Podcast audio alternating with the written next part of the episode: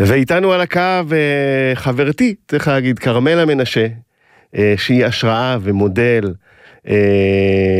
גם לי וגם לחבריי העיתונאים, לא רק בתחום שלה, של צבא וביטחון, אלא בכלל איך ללמוד, איך לשמר את התשוקה העיתונאית מדי יום, וכרמלה מנשה, כמו שאמרתי בפתיחת התוכנית, מקבלת את עיטור הנשיא מנשיא המדינה, כמובן יצחק הרצוג, ונסביר שהאיתור הזה ניתן לאישים שתרמו תרומה ייחודית למדינה, והיום כרמלה היא פרשנית לענייני צבא וביטחון של כאן, וזה קורה 9 שנים אחרי שהיא גם סיים בסואה ביום העצמאות. אז כרמלה, קודם כל מזל טוב. תודה רבה, תודה רבה. הכי מגיע לך, אפילו מרגש, וכשאת מקבלת הודעה כזאת, מה עובר בראש דבר ראשון? קודם כל אני נורא התרגשתי, טוב הנשיא, אני מה, צלצל אליי, אני אמנם עיתונאית, מדברת עם, אבל טלפון פתאום, צלצל נשיא המדינה, שלום, מדבר נשיא המדינה, אני רוצה, אמרתי, קרה, מה עשיתי? אולי חשבת שהוא רוצה לתת לך איזה סקופ או משהו, מה? לא העליתי בדעתי שזה עיתור, זה מאוד, זה כבוד גדול, ובאמת אני רוצה להודות לו על ה... להודות לי למנהלים שלי, ושבאמת היו חלק מההחלטה כנראה להמליץ עליי, והממליצים שכתבו דברים מאוד מרגשים, באמת אני לפעמים נדהמת מהדברים שאני רואה בפייסבוק ובטוויטר ובכל הרשתות, דברים שאני ככה, אתה עובד. כן, ולפעמים אתה לא מודע לפידבקים מסביב, כי את בתוך העבודה ואת לא מלא מטוב. כן, זהו, אבל קודם כל תודה רבה, אבל אני רק רוצה להגיד לזכותך שזה לא רק לא אומרים שבחו שאדם לבנה, אבל תסלחי לי, לא רק שאת עיתונאית מעולה, גם יצרת ז'אנר, יצרת חותם משלך, וזה העניין, הדבר הזה של הדאגה לחיילים, לחייל הפשוט, לשינוי היחס בצבא, למתגייסים, לשוויון לנשים, ומה שמעניינתי... בדיוק, ומה שמעניין אותי, כרמלה, הרי שהתחלת לסקר, אני לא מניח שאמרת לעצמך, אני אהיה זה שהביא את השינוי החברתי בצה"ל, או הציף את עוולות החיילים. קיבלת את תיק הצבא והביטחון, ואני מניח שרצית להביא סקופים על מבצעים צה"ליים, או מינויים ראשונים, כמו כל אחד. אבל איך הלך דווקא לכיוון הזה? כלומר, מה הרגע שאמרת לעצמך, אני לוקחת את הכיוון דווקא הזה, השני? קודם כל לא החלטתי, כי באמת כשהתחלתי לעבוד זה היה תחילת האינתיפאדה הראשונה, והכל היה סביב אלימות ושטחים ועזה בעיקר, הייתי המון בעזה. כן, הסימנים התחילו באמצע שנות ה-80, כמובן 87. כן, 87. ואני מוכן להגיד, עבדתי בידיעות אחרונות גם, במקביל. תקופה, החלפתי את הכתב, והיה שם ורדי. משה ורדי, זכרונו לברכה, עורך מיתולוגי, כן, שלנו. ורותי, שעבדו שם. רותי בנארי. וזאת ידיעה שחשבתי שהיא לא ידיעה. ידיעה כזאת שקשורה לחיילים. והם הסבירו לי, השניים האלה. ואת זוכרת מה הייתה הידיעה? שזאת הידיעה שהם רוצים. אלה הדברים שהחיילים קוראים. נכון.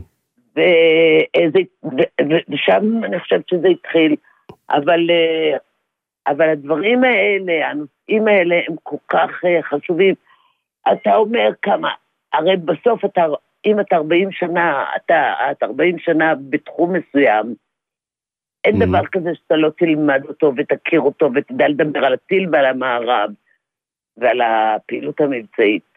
אבל הסבלנות לשמוע את החייל הבודד, המסכן, אני אומרת, זה מרגש לקבל פרס, אבל מרגש אותי יותר גם היום, 2:00 בלילה, רק לפני שבוע, 2:00 בלילה, מצלצל אבא של חייל, שאני יודעת שאם הוא מצלצל 2:00 בלילה, הוא חשב 10 פעמים לפני שהוא הרים טלפון. בטוח. והוא במצוקה נוראית, ואתה מציל חיים, עשית את העבודה. אי אפשר לא לענות, אומרים לי, מה את מחלקת את הטלפון שלך? אני חושבת שמישהו מצלצל. מה זאת אומרת? אבל לפי המיתולוגיה, ותקני אותי אם אני טועה, המספר טלפון שלך היה כתוב בכל בסיס צה"ל. כן, נכון. אם אתם בצרות, זה היה מספר. אני מוכן לספר לך סיפור שהוא משעשע דווקא. יום אחד אני מקבל... היה סטיקר, גם מזכיר לי נכון, אסף נבו, שהסטיקר, אותך לכרמלה. כן. נכון? אבל אבל זה לא קשור לסטיקר, אני אספר לך סיפור נחמד. יום אחד הצלצל אליי ערבי מפלסטיני מטול כרם. הוא בוכה בטלפון ואומר לי, הרסו לי את הבית, ישבו אצלי 4 שנים, צנחני, לא צנחני, אמרת חיילים, הוא לא יודע להגיד צנחני, אני לא יודע מה לעשות, הרסו לי את הבית, למי לפנות? אמרתי, נותן לי את הטלפון שלך ואני אפנה את זה למשרד הביטחון, אני מגיע לך שיתקנו לך. ואז מסקרנות שאלתי, תגיד, איך הגעת אליי? אז הוא אומר לי, תשמעי, כתוב פה על הקיר, אם יש לך בעיה, זה צלצל לכרמלה מנשה. סיפור אמיתי. אז אתה יודע, כשאנשים הרי מגיעים אלינו, אל העיתונאים... וכרמלה, תגידי, חלק מהחיילים ככה שאת עוזרת להם, נשארים איתך, אני מניח, בקשר עם השנים, ונוצרות חברויות. נכון, גם, בעיקר עם הורים שכולים, עם הכאב שלהם, עם הליבוש, אתה מלווה אותם מהיום הראשון. אני תמיד אומרת שהדבר הכי קשה בעולם, זה הרגע שבו אתה כעיתונאי מקבל הודעה מעופלת, ואתה יודע שהבן שלהם נהרג, והם עוד לא יודעים. והאמא עכשיו מסתובבת ועושה קניות לשבת, לבן שלה שצריך להגיע, ואנחנו ביום חמישי יושבים וכבר יודעים ומחכים להודעה, כי האמא עוד לא יודעת. אני זוכרת את הסיפור של אחד החיילים, שלימים נשארתי עם האמא בקשר, עמנואל וירי, ושאלתי אותה, תגידי, למה ההודעה, קיבלתי את ההודעה כל כך באיחור? ואז היא אמרה לי, נכון, כרמלה, היינו בבית קפה, במסעדה, עד שהגיעו אלינו, לא ידעו איפה אנחנו נמצאים, אז לא היו פלאפונים, זה היה במלחמת, קצת, זה היה בתקופת המלחמה בלבנון, ואתה פוגש אותם, ואתה זוכר אותם, ואני פוגשת חיילים, לא, עשי היום אצלות סבתות, והחידושים הם אמהות ממוצא בדואית וממוצא דרוזי, שבחיים לא התקשרו, וסבתות שמדליפות לי סיפורים. תגידי, אבל איך, לא שזה, אבל באמת, איך עונים לכל התניות האלה? יש מישהו שעוזר לך, זה המון פניות. אני עונה לבד, כי אני גם יודעת לסנן, כי יש ידיעות, הרי 80%, אתה יודע, אני יודעת, כל עיתונאי שעובד יודע, שלא עובד עם הרשתות, כי לא עובד, בטלפון. אני גם מעדיפה שידברו איתי, כי אני יכולה לסנן. מה זה לסנן? לדעת שיש פה, זה ידיעה וזה טיפול.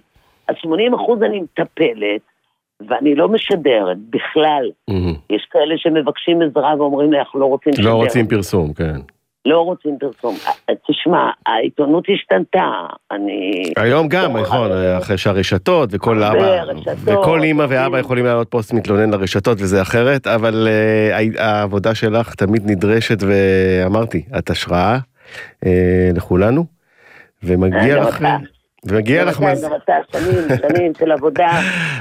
לא, אז הם מדברים עלייך עכשיו.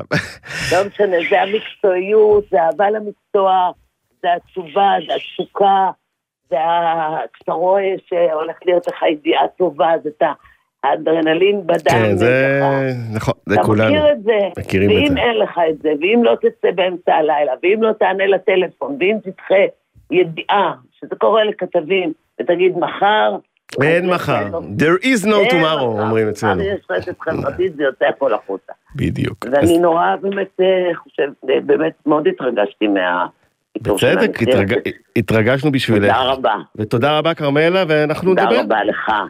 ביי ביי.